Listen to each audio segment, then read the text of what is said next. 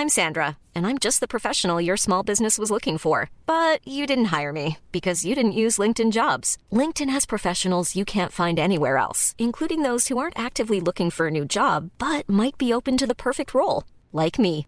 In a given month, over 70% of LinkedIn users don't visit other leading job sites. So if you're not looking on LinkedIn, you'll miss out on great candidates like Sandra. Start hiring professionals like a professional. Post your free job on linkedin.com/people today. Du kan faktiskt göra med tiden minst lika mycket som tiden gör med dig. Jag har gott självförtroende i så motto att jag är för trög för att förstå mina begränsningar. Jag, jag har jättesvårt att förstå att saker inte går. Det kanske låter som en naiv form av optimism, men jag har ju tänkt att bli tusen år gammal. Ja. Och då hinner väldigt mycket hända på väg.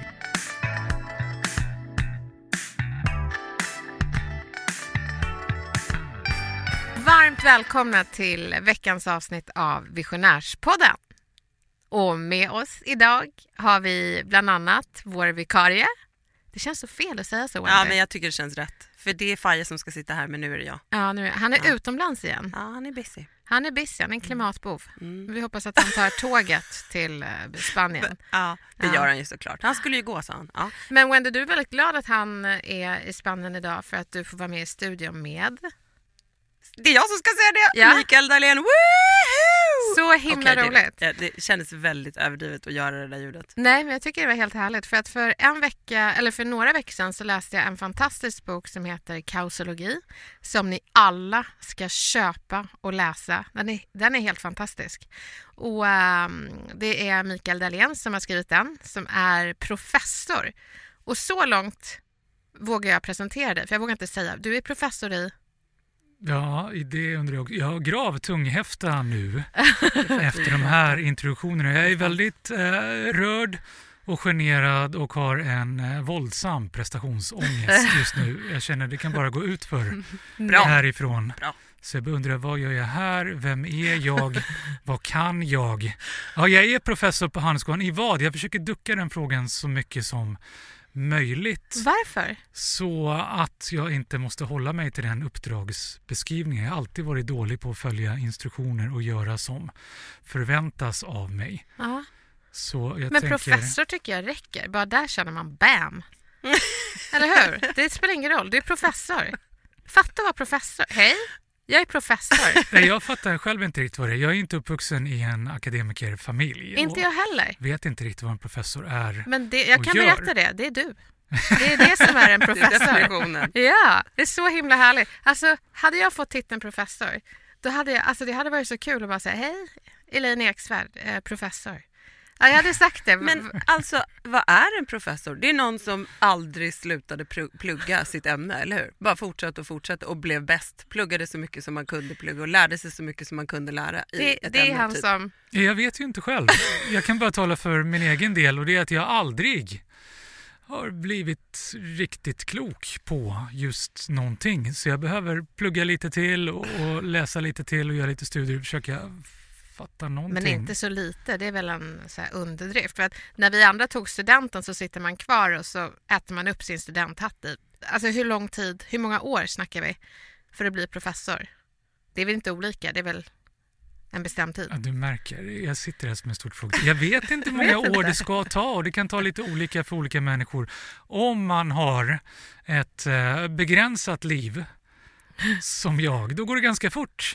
Om man inte sover så mycket på nätterna och inte har något roligare för sig, inga studentfester och sånt att gå på, då går det ganska fort. Varför gick du inte på några studentfester? Jag hade inte så många att gå på. Vad sa du? Hade du inte? Varför, varför det? Det är inte min grej så här att crasha allas fester. Hallå, här kommer jag! Var det så? Men vadå, ville du inte plugga? Eller vad säger jag? Du är ingen festarmänniska, du pluggade. Nej men jag skulle, jag är, jag fyller år mitt i sommaren. Ja. lärde mig väldigt tidigt att det finns ingen hemma och finns det någon hemma så gömmer de sig ordentligt. De vill inte komma på kalas i alla fall. Nej. Så jag bjuder inte in till Men jag kan relatera till det. Jag fyller, vilket datum fyller du år? 18 juni. Och jag 26 juli. Ja men då var det ju inga kalas. Jag tror inte vi har haft några som har varit. Okej, men är det, kan vi, kan vi, är det så att du inte är så social? Jag går till pudelns kärna på en gång. jag Ja, bara kör. jag är socialt gravt inkompetent. Mm. Det är det ju inte vi en, Nu alls. tar vi en tyst minut för det tycker jag. Ja. Nej, men, Vi bryter där. Nej, för att jag bara, det, jag eh, hör dig. För att jag, ska jag berätta om första gången vi sågs? Ja, gärna. Då skulle du och jag göra en inspelning. Jag skulle eh, hålla en inspelning där du eh, skulle liksom eh, traila för din eh, en, eh, föreläsning som du skulle hålla på en stor mässa. Ja. Och jag var så råpepp på att träffa dig. Eh, för att du eh, är så cool. jag ska bara fortsätta Och och blev hypa så dig. besviken. Jag Ja, blev så jag besviken. förstår vart hände Jag grät hela lunchen. I get that a lot. Nej, men absolut inte. Men när vi träffades så var du eh, en... Du, är, du var, jag ska inte säga att du är, du var en liksom avvaktande. Och det tycker jag är så himla... Jag gillar det hos folk. Att, att man inte är som jag som är så hej hej vad kul, jag ska berätta om mig när jag var liten. Alltså du vet, att det går så snabbt att man får liksom lära sig hela min livshistoria. Du är mer så här, man känner att du lyssnar. Jag skulle gissa att du var en blyg unge. Oh ja, verkligen. Mm. Det är jag fortfarande. Du är det? Ja, jag skulle Mm. vilja vara som du. Jag tycker du är ascool. Tack ska du ha. Jag ska blev lära dig allt jag kan. Jag frös när vi träffades från mitt i februari, men jag frös lite mindre än jag gjorde förra året. Ja men herregud vad härligt. Men du fryser ju ofta. Mm. För oh, det ja. är också någonting jag minns av, av, av när vi Jag frös när vi träffades. träffades senast också. Ja, Ja, det det, kanske jag. är för att han är så cool. Här kom Göteborg in i studion. Men, nej men jag kommer, det, det jag minns av dig är mer mina fördomar. Det ska ni lyssnare veta. att jag bara jag såg Mikael och hans eh, naglar, han har målade naglar och var kanske den första i Sverige tror jag. Alltså om man ska säga bland män som gjorde det offentligt. Sen så har ju diverse personer inspirerats av det, bland annat eh, Alexander Pärleros och eh, flera. Men, eh, och så professor, och där någonstans kom en mur för mig. Och det var inte att det hade ingenting med dig att göra utan din titel. Så ja, här kommer professor med sina målade naglar, han är för cool för mig, hej då. Så att jag, jag, jag har bara träffat mina förutfattade meningar om dig. Sen läste jag eh, din eh, bok Kausologi som jag tyckte var så personlig och eh, så intressant och ödmjuk. Och det fanns partier i den, det är ju en faktabok, men som gjorde mig väldigt ledsen även när jag läste om din barndom och att du, du har inte haft det helt lätt. För du har eh, fortfarande hörselnedsättning, eller hade du? Va? Jag orkar inte. Precis, det. Jag går. Här försökte jag bygga en stämning här att eh, vi finns här. Han är så redo för dig. Det är så redo. Jag kommer inte trilla dit. Nej, det kommer nej. inte komma något tårar. Det kommer inte komma nej, något nej, Du tårar. är inte Oprah. Nej, nej, nej. Okej, jag har fattat. Touché. Men på riktigt. Ja. Ja, okej. Men, eh, och du har, har du hörsel, vad heter det, sådana här snäckor? Nej, jag har inte det. det är, jag växte upp i en tid när de var lika stora som torktumlare. Det var då jag började med långt hår. För jag tänkte det kanske räcker för att dölja, men det gjorde det inte. Och jag tyckte jag hade nog med saker som stack ut. Så jag struntade i dem och så lärde jag mig till en del att läsa på läpparna som jag kom eh, hyggligt långt med.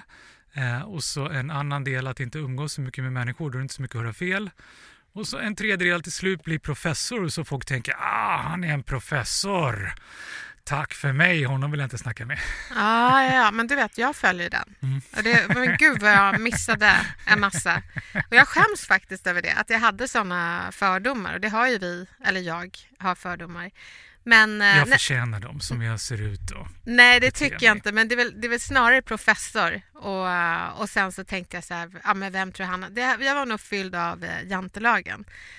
Men eh, det jag gillade så mycket i kausologi var bland annat det här med, och det nämnde en av våra gäster, eh, Ola Alvarsson. Han citerade dig ganska mycket. Oj, vad kul. Ja, och han sa det Tack snälla, att eh, för att få ett längre liv, eller känslan av ett längre liv, så ska man göra någonting annorlunda. Mm. Och så namedroppar han dig. Wow, Ja. stort. Hur ska man göra för att få ett längre liv? Ja, det har ju Ola redan berättat. Ja, men det ska jag... Ja, men det sitter jag och citerar Ola. Ja, men som Ola Alvarsson sa. Som citerade mig. Som jag tycker mycket om och har väldigt respekt för. Ja, han citerar en väldigt smart person. Mig. så rörigt. Det är så rörigt va? Nej, men det, det är en viktig poäng och där, där är inte forskningen klar och inte jag med den. Jag tycker det är jättespännande apropå att jag är professor men inte riktigt vill sätta fingret på vad. För jag tycker tid och hur vi lever är enormt spännande och det finns så mycket ogjort där och som professor i ekonomi Ah. om jag ringer in det lite men inte mer än så. Redan där tänker man, ska, ska hen hålla på med det? Och det tycker jag att jag ska.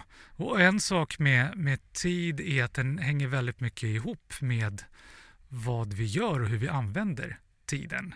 Vi börjar mer och mer att förstå att den inte är så absolut som den verkar på klockan som går runt.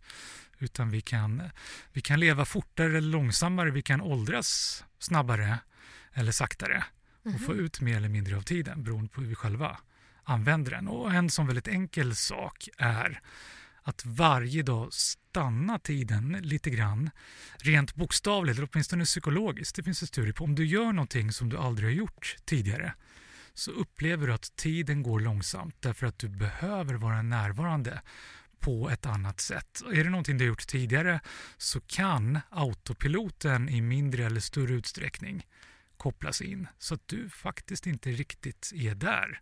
Det är någon annan. Det är sammankopplade synapser som går helt automatiskt som en ryggmärgsreaktion som gör det åt dig. Och så får du gå tillbaka i almanackan, kalendern och bläddra sen för att se vad du gjorde. Och känner oj vad tiden flög. Det gör man när man gör samma saker hela tiden och inte riktigt är där. Lite ekorrhjulet, småbarnslivet.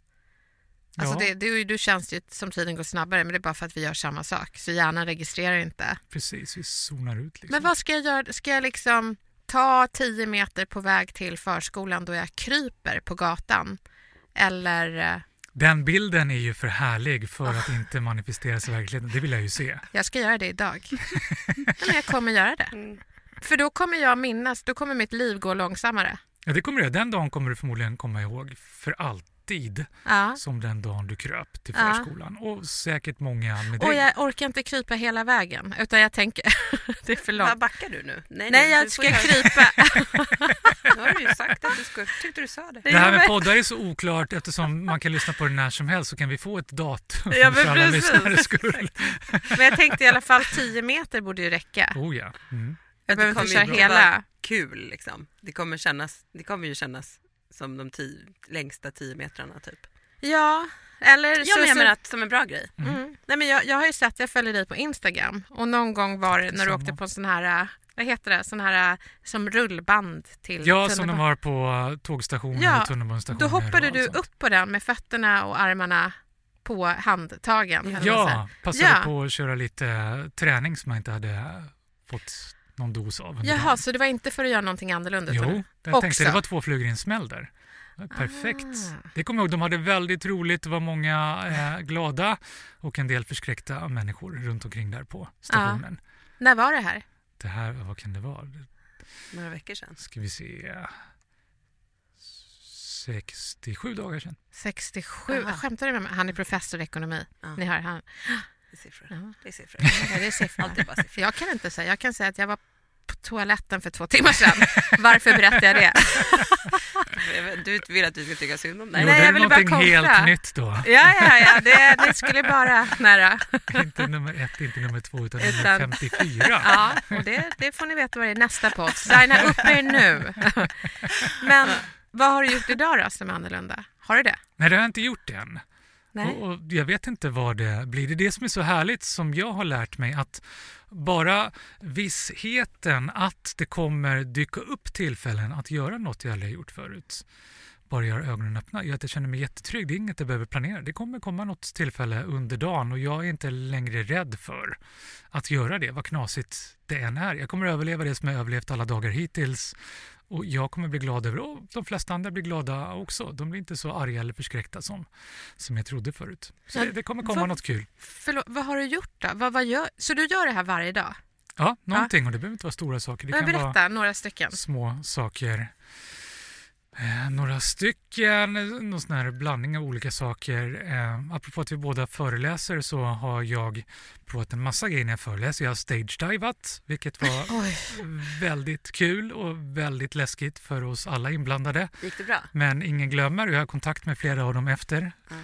Som hörde av sig, behövde traumabearbeta. Ja men det gick jättebra. Ja, du gjorde det bra. bra. Ja. Jag har provat att göra som, vad hette han, eh, italienska skådespelaren som vann en Oscar, eh, Roberto Mm. Bellini, Benini, Mm, det. eh, som började klättra ut på stolarna i publikhavet. Mm. Det provade jag en gång också eftersom folk har en benägenhet att börja fylla på i salongen bakifrån Ja. och framåt. Och då tänkte jag så här, men jag ska ta mig hela vägen till dem längst bak. Jag ska klättra dit och ska inte tro att de kommer undan. så att de också känner att de verkligen är närvarande. Det var också väldigt Gud vad härligt. Men du verkar göra mycket på föreläsningarna. Ja, men det har väl kanske att göra med att jag ju har ägnat mycket tid åt föreläsa. Många dagar har jag gjort det och då ett ypperligt tillfälle för mig att göra en annorlunda tillsammans med en massa andra människor så har vi något gemensamt. Till mina favoriter hör för, eh, nu ska vi se, ehm, 22 dagar sedan så skulle jag iväg. Jag var hemma, hämtade grejer och så kom min son hem som inte visste att jag var hemma. Jag var på undervåningen. Han visste inte att jag var hemma så jag lät honom leva i den ovissheten ett tag och sen så kom jag upp och skrämde livet ur honom. Vilket var väldigt kul. Du är inte bara... Det glömmer han aldrig heller. Han är 14 så han, han, han, eh, han går dessutom på självförsvar. Så Fick, du smaka, fick du åka på Ja, däng eller? det, det kändes. Ja, okej, okej. Ja. Men kan man skrämmas varje dag? Kan det vara annorlunda eller kommer man glömma bort det? För det jag älskar att skrämma. Nej, det kan man inte. Svar nej. Du måste ut. Hon är skadeglad också. Ja, ja. Nej. Det är den bästa lyckan i hela världen. Men det är ju min man med, så han skräms. Men det här är härligt ju. Det här är så himla härligt. Jag Ja. tycker det, ja, men det finns en otrolig livsglädje i, du osar liksom så här, lite hej jag vill fucka ur och Ja, bara så här. mm. Och, men också sån otrolig livsglädje och att du har en sån öppenhet inför det där oväntade som jag tror många av, av oss är väldigt försiktiga med. Och så här, Nej men vad händer om jag gör, så här brukar jag inte göra. Ja, Du och sån har jag ju tillbaka. varit jättemycket och jag har varit rädd för så mycket så länge Mm. tills jag bara landade i att det kommer få mig att krympa ihop mer och mer för varje år tills jag är 14 centimeter hög eller så kommer jag springa ihjäl mig eh, på väg ifrån alla saker jag är rädd för. Eller så gör jag tvärtom och så omfamnar jag de där sakerna istället. Och när började du med det? Liksom? Var det i och med den här boken, Kaosologi? Vi har inte sagt vad den handlar om. Vi, liksom så här, vi har inte beskrivit det för dem Men som den inte är har... inte som en annan... Jag trodde att den skulle vara som fackböcker. Att det vill säga att det är ett kapitel och sen så sammanfattar man och säger du har nu läst det här. Mm. Och så när jag kommer till först, efter första så kallade kapitlet så eh, får man ett recept. Ja. Bara för att jag gillar inte sammanfattningar utan här får jag ett recept på, och det har jag glömt bort vad det är för att jag tyckte receptet var så sensationellt att jag hade det i slutet. Pannkakor typ. Ja, det är ingen dum idé, det borde jag också komma på något kul. Eh, Pommes. Pommes. det, ja, Ja. jag tycker väldigt mycket om pommes. Jag är vegetarian men inte så förtjust i grönsaker så pommes är min grej. Ja, ja, ja. Jag är vegan och gillar inte grönsaker. Men, eh, och sen så också bara det här med hur han, förlåt att jag pratar om det i tredje person, men har siffrorna på eh, olika eh, i det vänstra hörnet på vänster sida längst ner och det högra hörnet på höger sida högst upp sätter han eh, sidsiffrorna. Och det tycker jag, ja men det är logiskt. Jag vet inte varför. Varför har man inte sådär? Varför har man siffrorna längst ner? Mm.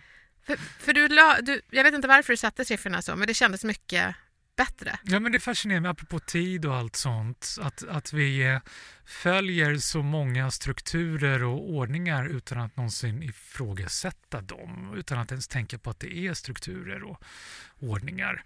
Till exempel hur vi räknar tid i timmar, som vi räknar i dagar, som vi räknar i år, som för övrigt är ett arv ifrån romarna som vet vi nu var skitdåliga på att räkna. De räknade fel och fick göra om hela tiden och det är därför vi har skottdagar och allt sånt där för att de inte fick ihop det. Så vi följer en ordning som inte var vettig ens från dålig. början. Ja. det var bara tänkt, ja, men det ska vara så. Nej, varför ska det vara så? Du vet Men det att det är nu allt faller Elaine. När vi kommer ut härifrån kommer vi bara, det finns inget att hålla sig i. Ja, förlåt, förlåt. Nej men jag gillar det och jag, jag tänker också, bara, jag brukar tänka på klockan, hur man, i skolan så satt den ganska högt upp och då blev tid någonting tycker jag som man fruktade och tyckte var jobbigt. Så jag har satt klockan hemma hos oss i ögonhöjd för att det är inte någonting som står över mig utan det känns mindre hotfullt. Ja, den är fantastisk. Ja. Jättebra. Ja, Jag har tatuerat in här på armen visar jag er nu. Eh, En, eh, jag gillar att mina tatueringar ska se ut som symboler och ikoner, så där man kan se som vägmärken som ska vara så enkla att man ser dem även när man är snabbt på väg någonstans. Så jag behöver snabbt påminna mig om. Det här är en ikon av Salvador Dalis, de här smältande klockorna känner många igen Just det. surrealistiska klockor. Jag har en sån för att påminna mig just om att klockor och tid går att forma lite som du vill istället för att de formar dig. Och det här har jag lärt mig den hårda vägen och tänkt mycket på men jag faller ofta tillbaka i den vanliga klockan som stirrar ner på mig från väggen Ja. och in i kalendern. Så jag behöver påminna mig ofta Ja. om det. Att du kan faktiskt göra med tiden minst lika mycket som tiden gör med dig. Men eh, ja, olika saker varje dag. Och du hade gjort det, hur länge har du gjort så? Det här har jag gjort sedan 2015 på riktigt varje dag. Mm. Och du, du minns alla dagar nu? Ja, jag måste erkänna att jag kan inte lägga dem helt i ordning. Kanske man inte behöver. Nej, och, nej, varför skulle man behöva det? Men du minns ja, dem? Ja, det gör jag. De sätter små spår i mitt liv. Så jag lever alla de dagarna. Nej men alltså det här måste jag börja idag då. Jo, och det behöver väl inte innefatta andra människor? Alltså att man stage-divar från, Eller skräms. ja men precis, på sjukhuset eller var man nu än jobbar, utan det kan ju vara vad som helst va? ja, verkligen. Man, eh, Tack. Nu inser jag vad hemskt jag måste ha låtit. Så, ah, nu ska du leva ditt liv på så många andra människors bekostnad som Ja. möjligt. Nej, det var verkligen inte meningen. Det var jättedåliga exempel. nej men det tycker jag, jag tycker de är helt underbara. Förlåt. Men det kan väl bara vara att ta en annan väg till jobbet? Ja, det är en alldeles lysande Ja, eller vad det nu vara. Jag gillar ju- jag har ju tvångstankar till viss del. Jag gillar ju när jag författar andra för att, eh, vad hette han, Lennart Svan som hade blåsningen. Mm. Ja, jag sörjde ju när han gick bort, så stor var han för mig. Jag tycker jag älskar pranks. Ja. Jag minns, jag kommer aldrig glömma en dag då vi satt, eh, jag satt på tunnelbanan och så var det ett annat par i samma fyrsits som jag. De två satt och tåflörtade så kollade på varandra och så var jättekära. Och så fick jag en tvångstanke så tog jag in min fot bland deras. Det var så roligt! Och de tittade på mig och blev helt så här och sen log jag och började asgarva. Så att, eh, Jädra speciell person. ja, man kan ju råka illa ut om man gör så. Ja, ja. Men det var väl... Tänk, tänk, screenade du dem lite och var så här, vad, hur, finns det en risk här att de liksom... Men Först såg jag allvarlig ut och bara liksom, det här är ju kärlek. Sen så lugg jag och då började de asgarva. Håller ni kontakten? Ja, men inte riktigt hoppas jag, fy fan. Ja, men det, det, pranks är kul. Du har en lista på frågor där. Ja, men Ja. jag tänkte att jag skulle strössla Men jag tror en bra poäng med just det du säger är att folk, har jag i alla fall märkt, inte blir så upprörda, tycker att det är så konstigt och förstör så mycket när du säger om mig själv då, jag ska inte säga någon annan, men du går ett fantastiskt exempel på sånt där man tänker, det här kan man inte göra, vad ska folk tycka och tänka? De tycker inte alltid och tänker så mycket, kan också tycka att det är roligt och lättar upp deras vardag lite också. Nu kommer jag tillbaka till romarna igen. Jag satt med en konstig grej förut, ska inte gå in på det. Men eh, de uppfann ordet normal Mm. eh, för att beskriva en fyrkant. Aha. Så när man skulle bygga saker över hela världen, när man byggde ut imperiet, så skulle allt ha samma liksom, form, så det skulle vara enkelt. Så normal och fyrkantig. Synonymer. Ja. Vem vill vara fyrkantig? Precis, jag tyckte det var en bra illustration du gjorde just av att Ah. Det kan vara normalt att vara sig själv och inte det minsta fyrkantig. Ja, men precis. Att det, varför försöker vi vara den där brickan som passar in i romarriket när de ändå inte kunde räkna? Lite så. Men, Men, eh, men du, känns som, en- så här, eh, du känns som en av din sort på något vis. eh, På tal om normal. Det hoppas jag för allas skull. Ja, nej men du, Handelshögskolan, återigen det här är fördomar, men då tänker man, man tänker sig inte en snubbe som du med coola tatueringar, full i fan, eh, skrämmer sin son halvt, halvt till döds, nagellack. Alltså du är ju, ja du är full i fan. Är du verkligen på rätt ställe? Eller det kanske är just det du är. jag vet inte vad det är för fråga riktigt. Mm, jag har du alltid varit sån kanske frågan är? Så här, du Jag- sticker ut. Jag har brottats jättemycket med det, för jag har tänkt, trott, hoppats att jag någon gång skulle hitta stället där jag är rätt eller bli rätt för de ställen jag är på, någon av dem. Och har försökt att få ihop det, spela de rollerna, passa in och det har liksom blivit uppenbart att det blir bra bara som någon sorts karikatyrer och parodier. Man känner att något något är fel. Lite som, eh, har ni sett eh, tv-serien Westworld? Ja. Där pratar de ju om det där att det blir lite obehagligt när det är en konstgjord människa för att man känner att det är någonting som är lite fel när det är något som spelar Mm. på riktigt. Och lite så, jag har känt mig lite som en sån Westworld-robot tills jag till slut landade i, åtminstone än så länge, att jag kan bli av med den frustrationen om jag inte försöker vara rätt person i de sammanhang jag är och att jag ska hitta ett rätt sammanhang utan att jag kan vara en gästartist, så jag börjat tänka på mig själv. En gästartist kan man ju uppskatta som kommer in och kör ett spår på ett album. Man skulle avsky om den där skulle köra på alla spåren, men att komma in och köra sin take lite grann på någon annans album. Komma och köra en låt på någon annans konsert. Det är lite kul, kommer den där knasputten in och vevar med ett dragspel. Men man vill inte vara på en hel dragspelskonsert liksom. Och då kan jag komma in en liten snutt sådär och så kan alla uppskatta det för de vet att han går snart igen.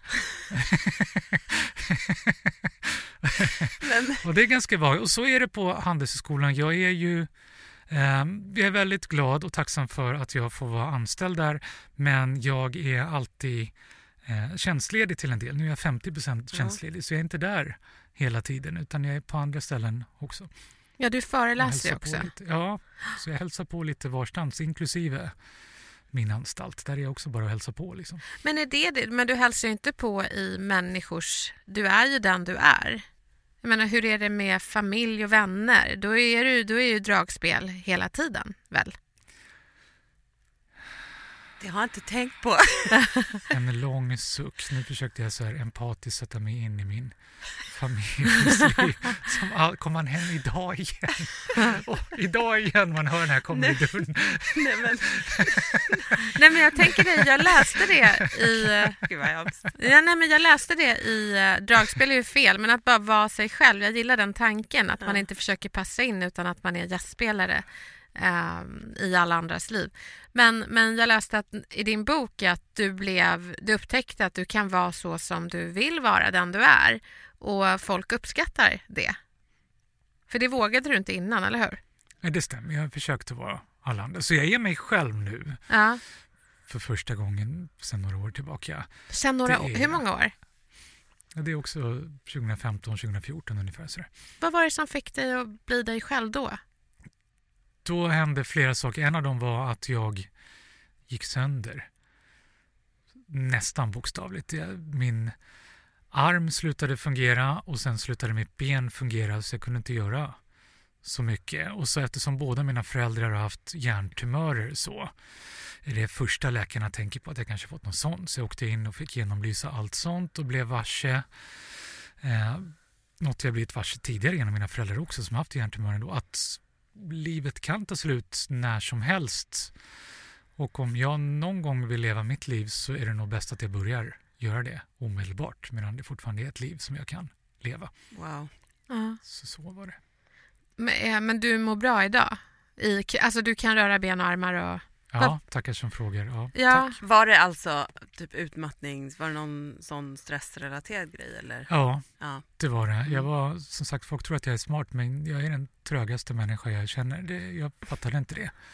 Eh, förrän jag fick åka in och röntgas och vridas och vändas på på alla ledder. Och då började jag bland annat med att eh, likt Salvador Dalí se tiden som något som jag kan och behöver forma istället för att den formar och styr mig helt. Att tiden inte är min och att jag bara har saker jag måste göra för hela världens, kändes det som, skull. Var, Utom min egen. var det då du började började sluta springa. Började sluta springa. Vad svårt det här blev för mig. Ja, för mig också. Jag började sluta, Ja, jag slutade springa. Jag kan inte ta oss ur det här. nej, Varsågod. nej, ja. Ja, precis. Ja. Det, det var en grej jag inte hade tänkt på, apropå att jag är trögfattad. Mm. Att vart jag än tog mig så gjorde jag det springande. Från ett klassrum till ett annat på Handelshögskolan, eh, från eh, tunnelbanan till bussen när jag byter, från kontoret till toaletten längre ner, vad det än var, vart det än skulle, så, så sprang jag alltid. Det var mitt normala tempo i kroppen. Men ungefär som barn. För jag kan tycka det är så fascinerande med barn, att de springer överallt. Ja. Men jag tycker det låter lite härligt, men det var inte bra.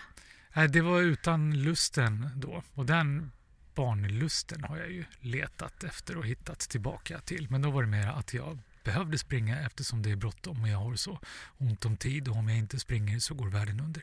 Mm. Ah, ja, ja. Och Så vad det gjorde du då för att pro- och liksom programmera om dig?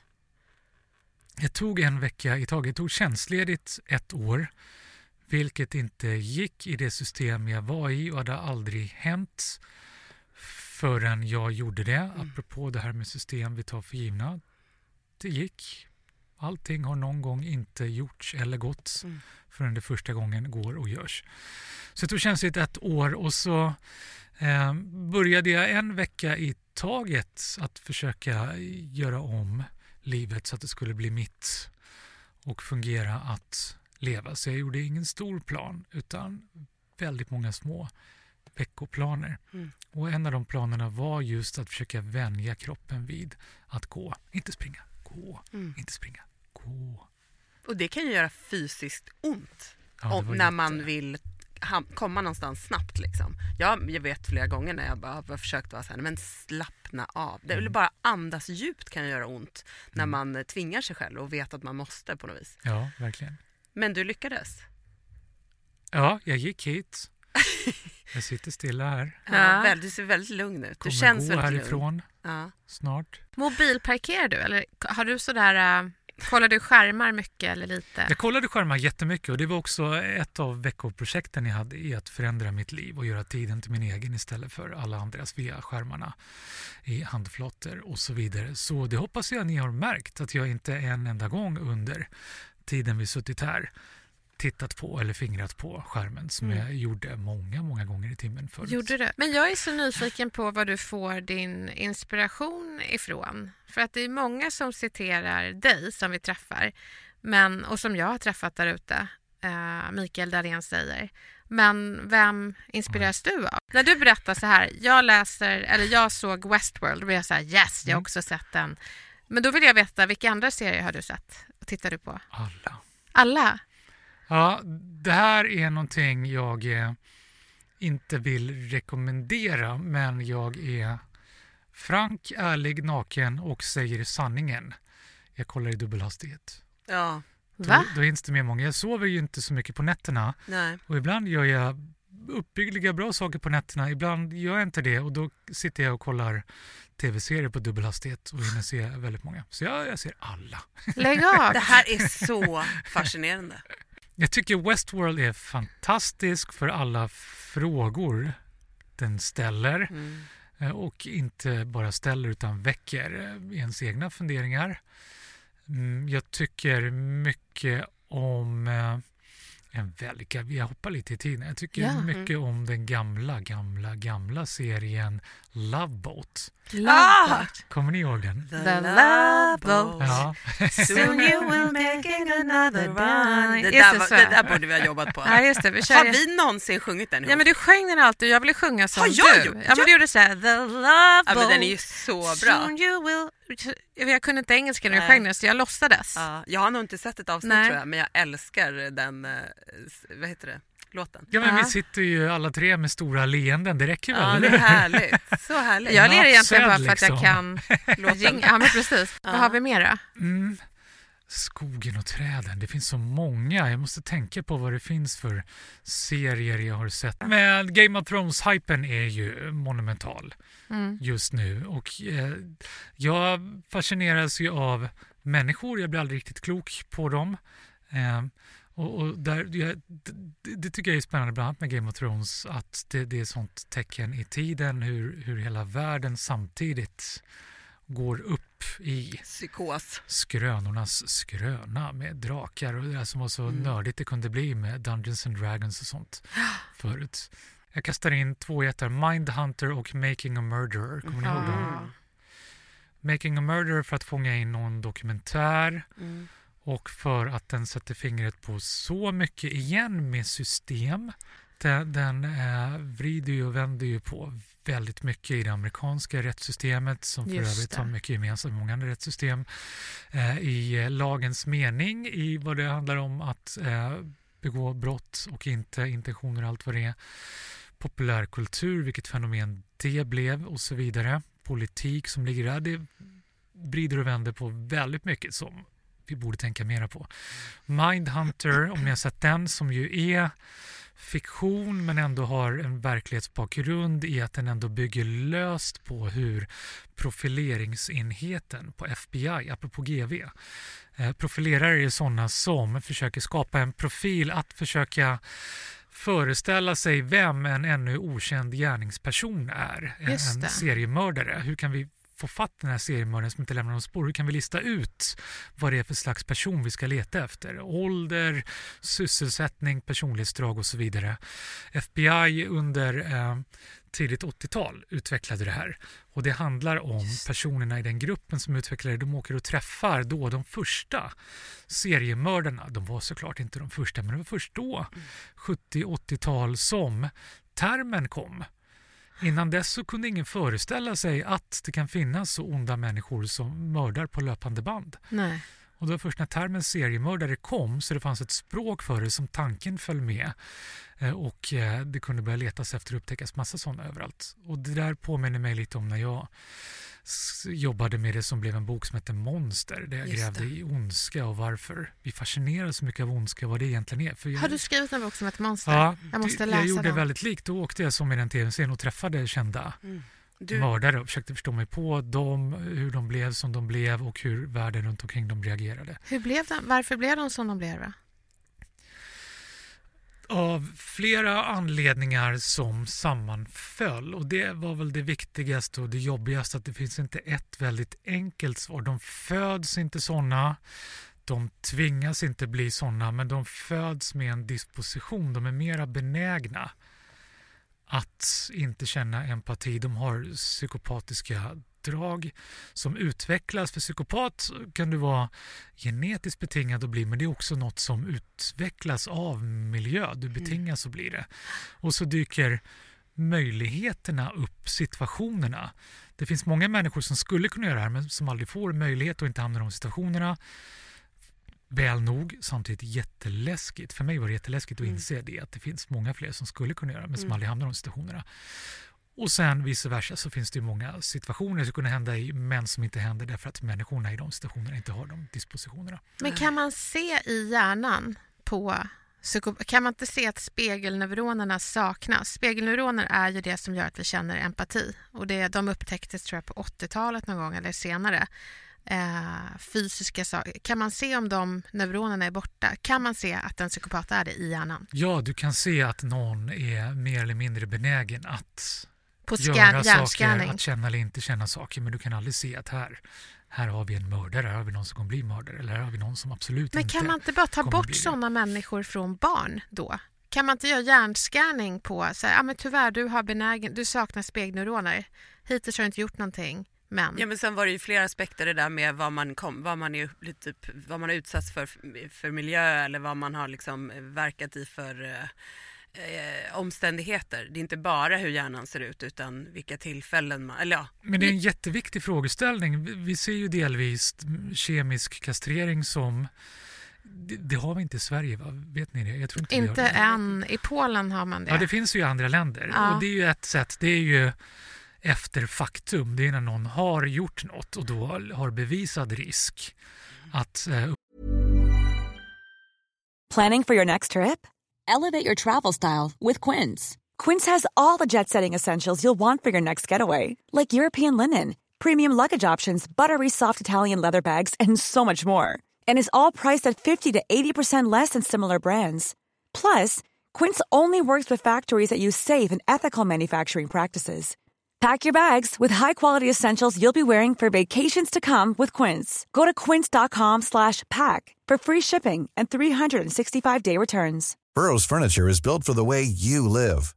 From ensuring easy assembly and disassembly to honoring highly requested new colors for their award-winning seating, they always have their customers in mind. Their modular seating is made out of durable materials to last and grow with you. And with Burrow, you always get fast, free shipping. Get up to 60% off during Burrow's Memorial Day sale at burrow.com slash ACAST. That's burrow.com slash ACAST. burrow.com slash ACAST. Vissa sådana beteenden och då har man bedömt att det är bättre att ta bort den risken i största möjliga mån.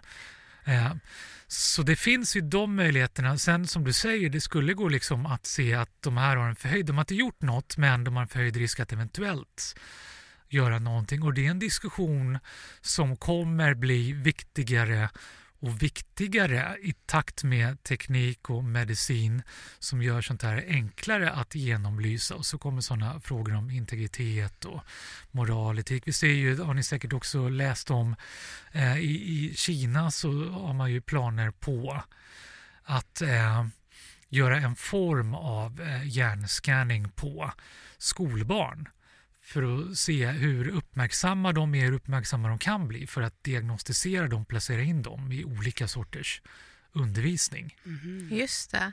Är det bra eller dåligt? Ska vi göra sånt? Det, det blir många sådana frågeställningar. Men jag tänker framöver. ändå att den undervisning vi har nu är ju inte alls anpassad efter... Om man då blir, ser att vi är olika hjärnor, då kanske Mm. man kan få olika förutsättningar. För jag tycker skolan är väldigt strukturell och inte öppen för olikheter. Ja, jag håller verkligen med. Det är jätteviktigt att vi, vi ser varje barn, varje människa för den hen är och ger den möjlighet att blomstra och utveckla sig själv. Det svåra är eh, om vi diagnostiserar och kategoriserar en människa, inte som sig själv men tillhörande en viss grupp med vissa egenskaper, att vi eh, självuppfyller en profetia. Ja. Ja, det är sant. Då får man inte tänka fritt. Det finns ju de här studierna till exempel som visar att lärare, jag ska inte säga lärare, nu har jag sagt lärare, Okej. och det handlar inte om lärare, det finns inom rättssystemet, det finns alla möjliga, vi, vi, vi gör oss väldigt fort fördomar om människor utifrån liten information och en sån enkel sak som hur människor ser ut bara Mm. gör att vi förväntar oss att de kommer prestera på olika sätt och det påverkar i sin tur bedömningarna också. Det finns jättemycket inom rättssystemet Ja, på det här såklart. Och sen så självuppfyllande profetia. Ja, också, ja, vi precis. blir som folk förväntar oss att Ja. det ska vara. Men jag tycker man ska inte hjärnskanna barn utan hjärnskanna de som jobbar med barn. För att barnen är ju framtiden och vill vi få en bra framtid då är det bra att ja, man kanske till och med skulle hjärnskanna de som ska skaffa barn. Gud vad hemskt. Men visst på. blir det jättestora frågor och det vore tacksamt att säga nej det ska vi absolut inte göra. Det är, då, då skapar vi monster av den anledningen och det integritet är viktigt. Å andra sidan så skulle det ju kunna göra mycket gott också. Jag menar, man kan få ner statistiken på misshandel på barn och, och sexuellt utnyttjande med tanke på att det är en femtedel som blir det. Ja, Så skulle jag tycka det var Precis. himla härligt att det fanns någon sorts körkort på att skaffa barn med tanke på hur många som far illa. För Ja. de här mördarna du träffade, ja. Det var väl inte bara att de hade en benägenhet, eller var de psykopater som hade hamnat i fel miljöer? Alltså var hjärnan trasig från början? Eller det blev den det? Det där är ju jättespännande för där kan vi ju inte säga helt säkert eftersom eh, man ju inte har historiskt hjärnskannat barn. Så vi vet ju först en hygglig bit in i livet när de uppvisar de här beteendena att de är föddes som sådana eller inte. Men de allra flesta, det vi vet är att du kan utveckla eh, större, högre grader av psykopati kan du utveckla när som helst i livet. Och går man tillbaka och tittar på, om, om, om, om jag ser närmare på dem jag träffade så var det tydligt att de ju vuxit upp i miljöer Just det. där det inte är jätteöverraskande att de här dragen kom att utvecklas. Det var inga lyckliga barndomar, det var inga starka familjeband, inga starka relationer och anknytningar. Jag, jag drar en parallell, det kanske inte går att dra en parallell, jag vet inte hur sådana här skanningar ser ut, men till genetik, heter det så? Ja. Ja. Eh, där man kan säga om ett foster har en, gist, en viss eh, liksom, genförändring Ja. eller sånt där. Men man vet inte på vilken nivå det kommer vara. Eh, alltså det kan vara en viss diagnos som ställs men man, har, man vet ju inte hur gravt det kommer vara till exempel. Nej, här finns sen- det kanske ett problem just i att man så här, ja, men här kan man konstatera att du har den här eh, genen eller den här dis- dispositionen men man vet inte Nej, precis. Och, och där också sånt som kan sägas eh, i de sammanhangen. Att det här barnet har någon obotlig sjukdom, kommer inte kunna få eh, hög livskvalitet. Det gäller ju vid diagnosen, men eh, historien är ju fylld av medicinska framsteg där. Det går att bota, att behandla, att eh, kompensera för allt möjligt som inte gjorde det innan man första gången kom på hur det faktiskt går att hantera. Så Men det är här blir ju rätt kontroversiellt för man kan ju kolla om någon har eh, syndrom och eh, down syndrom och så vidare. För att i den här världen så kanske folk tänker den kommer inte få det bra. Men hade världen inte haft psykopater och mördare Ja. så hade ju de här diagnoserna... Min dotter har ju Williams syndrom som gör att hon litar på alla. Eh, det är fem stycken varje år som föds med det. Och eh, hennes diagnos är ju perfekt i en perfekt värld. Ja. Men nu ser inte världen ut så. Nej. Men tänk om man kunde se att ditt barn har krigargenen, tror jag att det finns någon gen som heter, eh, eller den här psykopatgenen. Vad, vad skulle hända då? Det här blir jätteläskigt att Ja, prata det är om. jätteläskigt att prata om. Jo, om men, styra. men jag tycker att det är läskigt att välja, nu kommer jag få skit, men jag tycker det är läskigt, lite läskigt att välja så här, eh, jag vill, eh, att man får välja vad man vill ha för kön på sitt barn. Ja, men det, är extremt. Liksom, det extrema tankeexperimentet är ju, tänk att du är Hitlers blivande förälder Ah, och får veta det. ja. Skulle du då Nej tack. avbryta? Ja, precis. Och- Nej. Hade Hitler helt säkert behövt bli Hitler? Föddes Hitler till Hitler? Det är också svårt Ja. att veta apropå det här med att du, du kan ha en genetisk disposition men det händer väldigt mycket på vägen som kan knuffa Ja. dig i alla möjliga riktningar. Men där tror jag neurologer, psykologer och beteendevetare kan koka Mm. ihop någonting som... Ska vi ordna så att de får träffas allihopa och prata ihop sig Ja, men jag om tror- det och lösa det? Men jag tror, jag tror tänk- definitivt på hjärnscanning. Eh, I alla fall folk som jobbar med barn för att rädda framtiden och säkra den. Ja. Mm. Och jag är optimist. Det känner jag att vi har ett ansvar att vara. Mm. Eh, tro att allt går att göra bättre.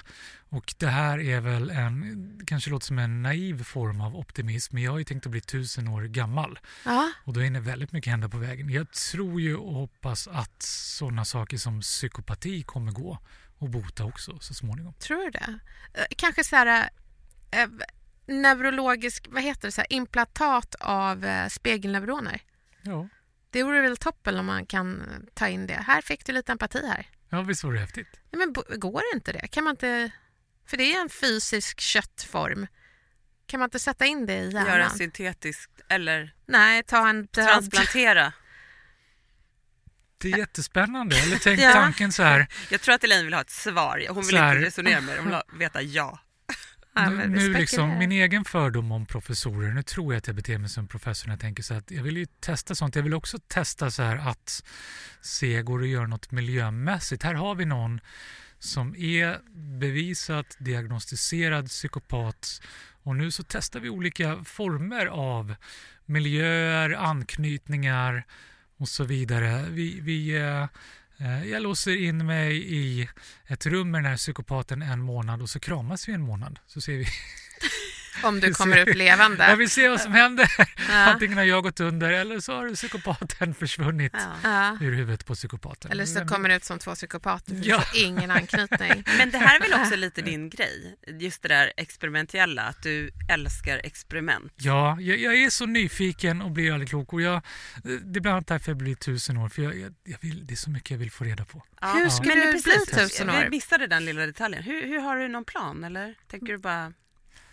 Vad gör du för att bli sig. tusen år? Det är lite samma som när jag började omdana mitt liv. Att jag, jag tar inte en vecka i taget, men jag tar ett år i taget. Och det behöver jag också påminna mig om. Det är därför jag har tatueringen blir väldigt dålig i podd där, dålig Nej, radio. det är rörigt, men vi är jag alltid pekar röriga. på halsen, det står plus ett på min hals. Ja, Som vi en måste kort på allt påminnelse det när jag tittar mig i spegeln om att ta ett år i taget. Gör inte för långsiktiga planer och eh, sätt därmed på dig skydds, heter det, skygglappar som gör att du inte ser möjligheter som kan dyka upp som inte fanns tidigare. Utan tänk ett år i taget så att du är, jag, är öppen för nya möjligheter. Och vad gäller att leva länge så dyker det upp nya rön hela tiden på hur man kan leva må, sova, äta allt vad det är, träna hälsosammare och det kommer nya medicinska, tekniska framsteg. Det kommer hända jättemycket. Jag har ingen aning om nu. Men vad gör det du kommer nu lösa då? sig. Ja.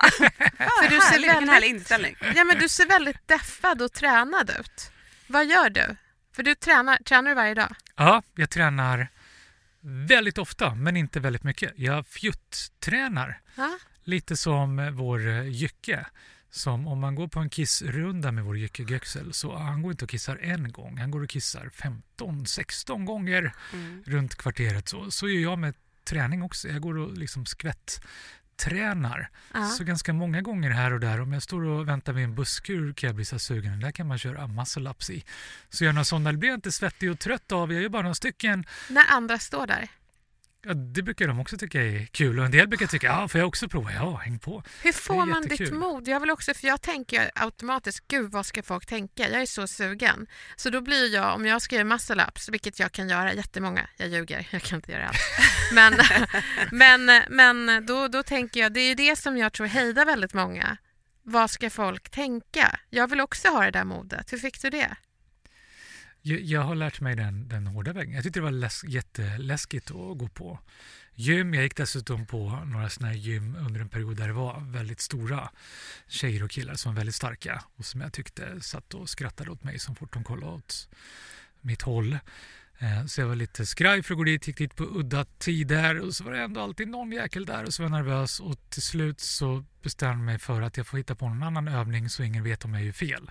Så började jag hitta på egna övningar och så märkte jag att det funkade ganska bra att hitta på egna övningar. Det var väldigt kul och så slutade det istället med att folk kom fram och frågade den där övningen ser kul ut. Ja. Kan du visa mig? Hur gör man den?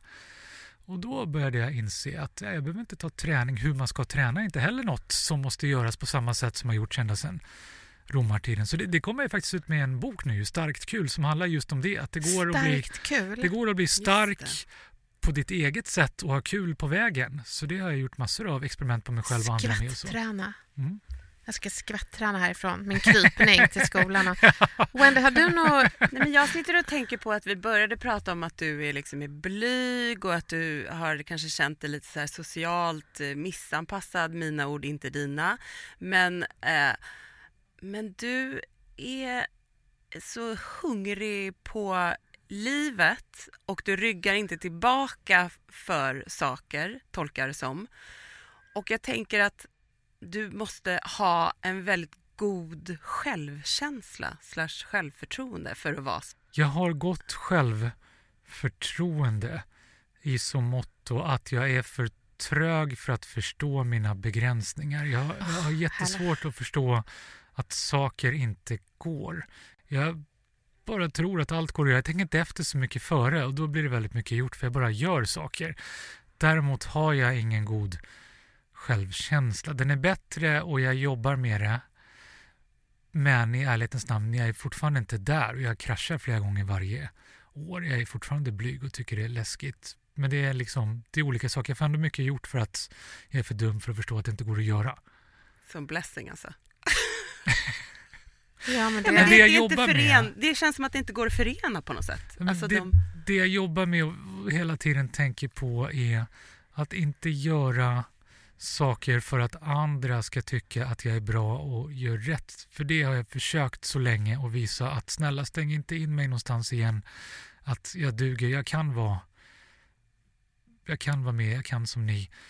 Lyckas aldrig riktigt och alltid känt stressen över det och tänker nu mera på att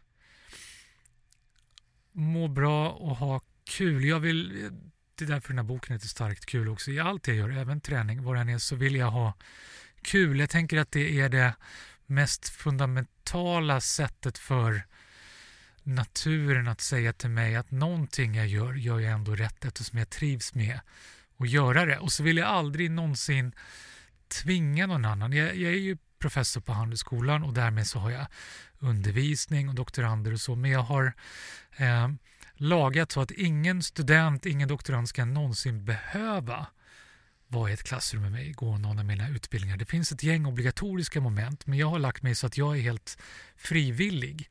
Så att man kan söka sig till, jag vill inte tvinga mig på någon. Jag vill ha roligt och jag vill att människor frivilligt ska kunna vara med mig för att det blir roligt för dem också. Mm. Mm. Det, jag, tror att anledningen till att jag ställer den här frågan, det där, det, jag blir så glad av det här, jag blir glad av hela din uppenbarelse för att jag tror att så här, jag har en superblyg dotter. Alltså, man, det är så att, hon är så blyg, men hon älskar att stå längst fram när det ska sjungas i kören och sådär. Så hon är ändå en spexare av rang hon kan liksom alla dialekter, alltså hon är svinrolig. Men hon är super, super blyg så att hon kan liksom ibland gömma sig på släktkalas och bara vill inte hålla på. Eh, och då, jag tror att många föräldrar, jag har pratat en del med, med liksom, eh, föräldrar till, som har barn som är sådär blyga och så tänker man bara, hur ska det gå? Ja. Men här sitter ju du. Fast, ja, men jag tänker också så här, varför... Så jag har dragit en slutsats. Jag känner mig trygg gå, och nu vet jag att min dotter kommer att eh, sitta här med tatueringar och eh, nagellack. Ja. Men jag tycker att man bestraffar introverta blyg, det är ju mer socialt rädd. Men Ja. sen så kanske man bara inte vill vara bland en massa folk för det tar för mycket intryck. Jag tycker skolan fostrar folk till att bli extroverta. Ehm, Och hon- världen lite Men hon grann. kanske inte är blyg, hon kanske bara är introvert. Hon kanske vill umgås med färre personer i taget. Mm. Och, Så är det ju. ja, och då kan man väl få belöna det.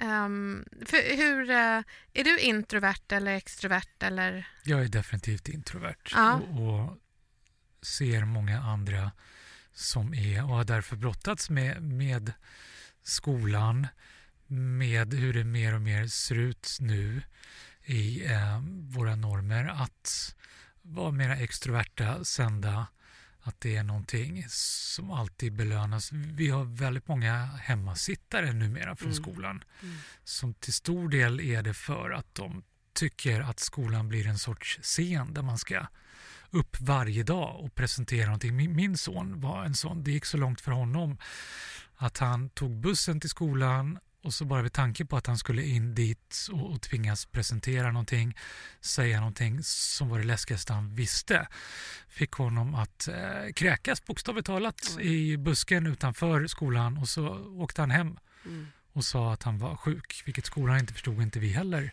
först förrän vi började nysta i det där. Då upptäckte jag hur många som har det så, som tycker om att lära sig, eh, tycker om ämnena i skolan men som bara inte klarar av att de måste ställa sig på en scen och prata om det här i alla ämnen, till och med i slöjd och idrott och allt sånt. Är han fortfarande rädd?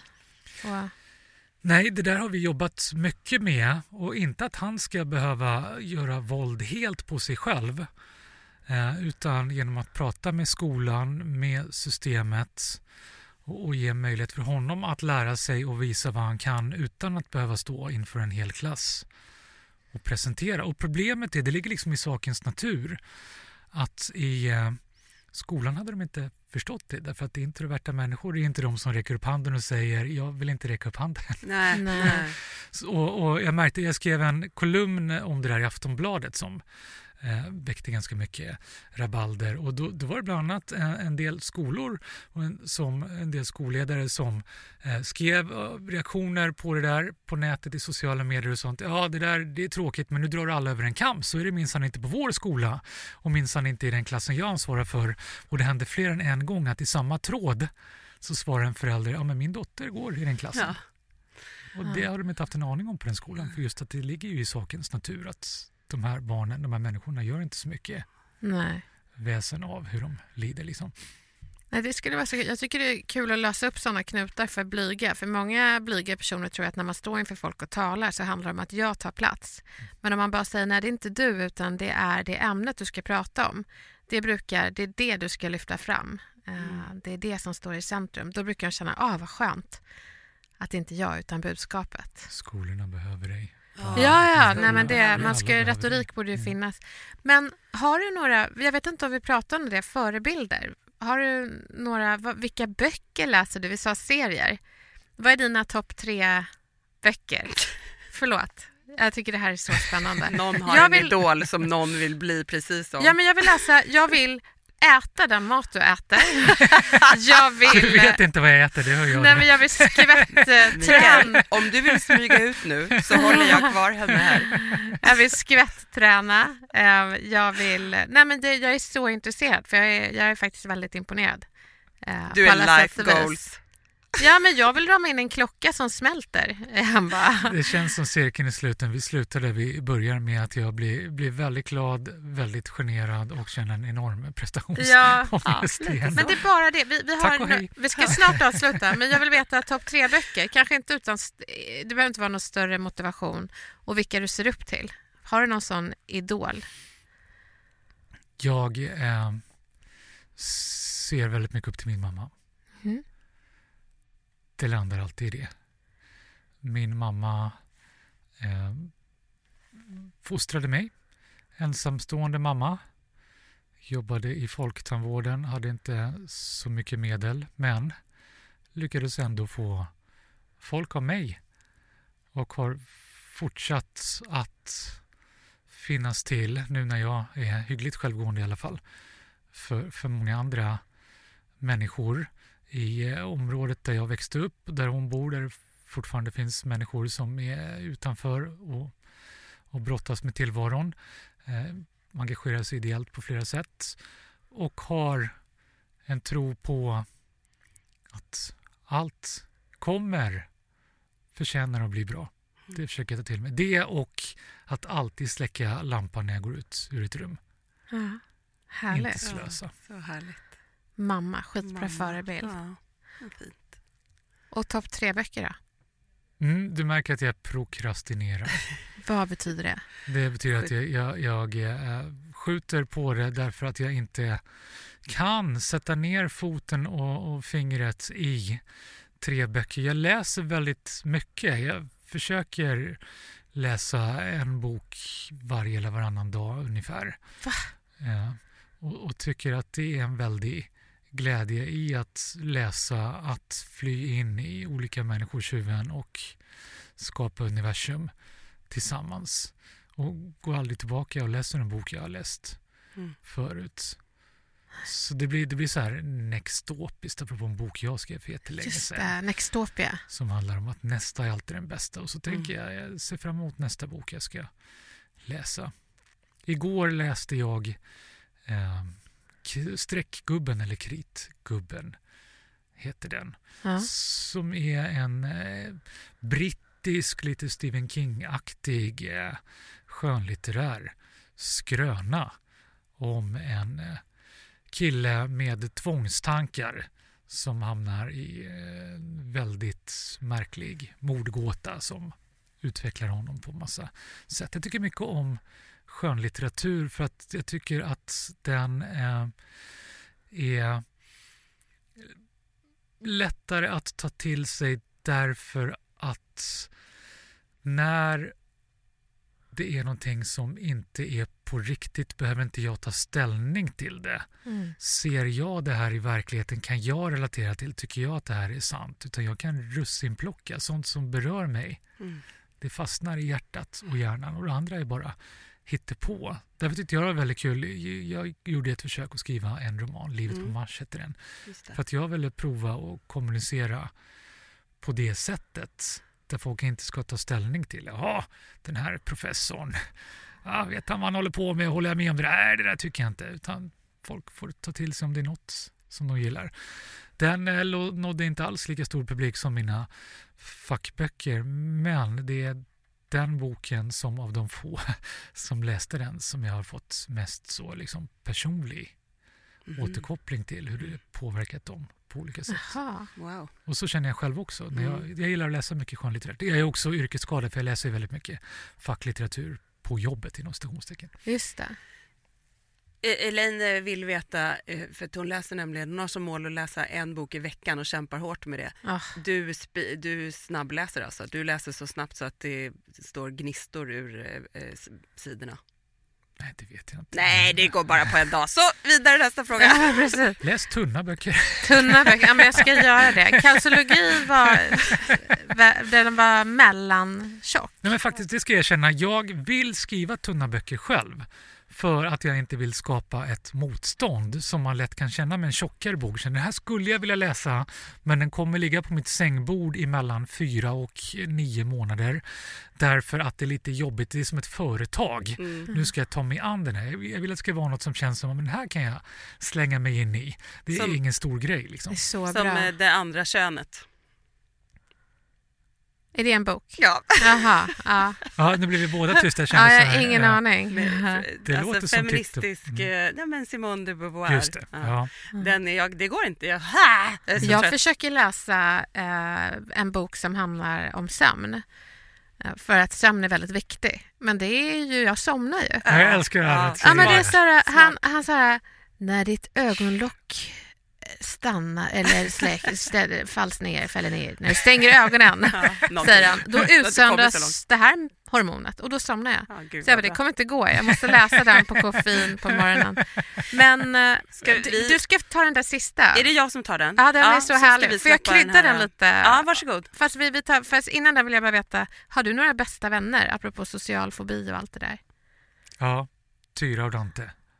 Är det dina barn? Ja, Ja. det är väldigt härligt för mig. Jag är inte säker på att det är lika härligt för dem. Det låter härligt. De är tonåringar Ja, Tyra är 16, Dante är 14. och de vill hänga med dig. Eh, Det är min stund, dröm. Stundvis. Ja, Stundtals. Mm. Jag ser det lite som Rosa Pantern, den här Kato som eh, d- gömmer sig för eh, Peter Sellers när han kommer hem. Det är du. Ja, det är, ja, du det är därifrån Så jag är fick väl- det. Ja, Precis fan, därifrån. Är det det? Ja. Du skojar, det är ju min bästa scen. Ja. När de river hela lägenheten. Ja, det är Alltså, därifrån. Det var det jag tänkte på. Kate Men vill inte Ja, det ha- låter som en fin vänskap. Men vi tränar mycket, mina barn och jag. Gör ni? Ja, Vart då någonstans i. Älvsjö?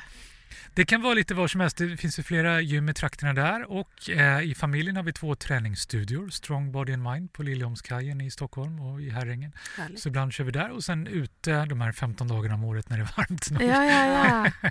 Jaha, men är det ni som håller i passen? Strong Body and Mind? Ja, min fru Ingela Ja. eh, har ju där och håller i många. Sen är det andra instruktörer. Och barnen är, de leder barngympa. De håller på mycket med gymnastik. Barnen får vi så komma? Ja, jättegärna. Det vore Ja, ja, ja, ja. Nej, Gud, jag kommer bli en stalker. Jag vill ju nämligen bli kompis med dig. Jag tycker det här är så... Okej, jag, det här är min du- nya idol. Nu frågar du chans här mitt i podden. Vi kommer snart bli utkastade från den här studion så vi, vi ska, vi måste, vi tvingas. Vi lägger på. vi, Ja, vi tvingas lägger på? runda av. Men vi har en sista fråga. Just det. Om... Om eh, du skulle, man gillar ju inte att säga dö. Fast nu måste du säga det på ett annat sätt. Förra gången så var det aliens som var grönmålade. Men Nu får du hitta på något annat. Okej, För det, måste, men- det får inte bli en rutin. nej just det. Om det skulle öppnas en dörr i tomma intet som du skulle bli välkomnad in genom för att aldrig mer återkomma till den här världen. Och du fick inte ett frivilligt val. Och den som öppnade dörren var lila. Det senaste var en tvångstanke. Ja, det var jättekonstigt. Nej men du Vad skulle sugs då- in i det. Vad Du, skulle, alltså vi har sabbat den här frågan så mycket. Vad skulle du då lämna för tips till mänskligheten? Häng med. shit Ah, vilket vad bra! bra! Ja, det är så fint. Häng med. Häng det ska jag med. tatuera i pannan på mig själv. Häng med. Det var ju skitbra svar. Ja, det var så fint. Okej, vi avslutar med en high five. Ja. High five på den. Stort tack för att du kom hit. Tack snälla. Tack så väldigt mycket för att jag fick vara med. Hej då. Hej då. Hej då.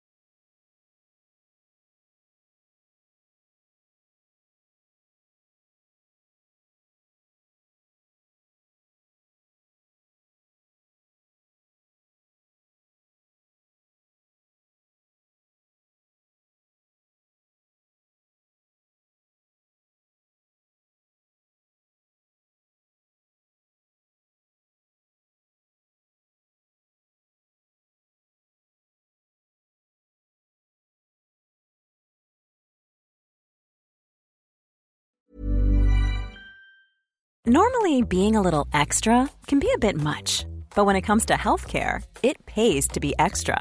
And United Healthcare makes it easy with Health Protector Guard fixed indemnity insurance plans. Underwritten by Golden Rule Insurance Company, they supplement your primary plan, helping you manage out of pocket costs without the usual requirements and restrictions like deductibles and enrollment periods. So when it comes to covering your medical bills, you can feel good about being a little extra. Visit uh1.com to find the Health Protector Guard plan for you.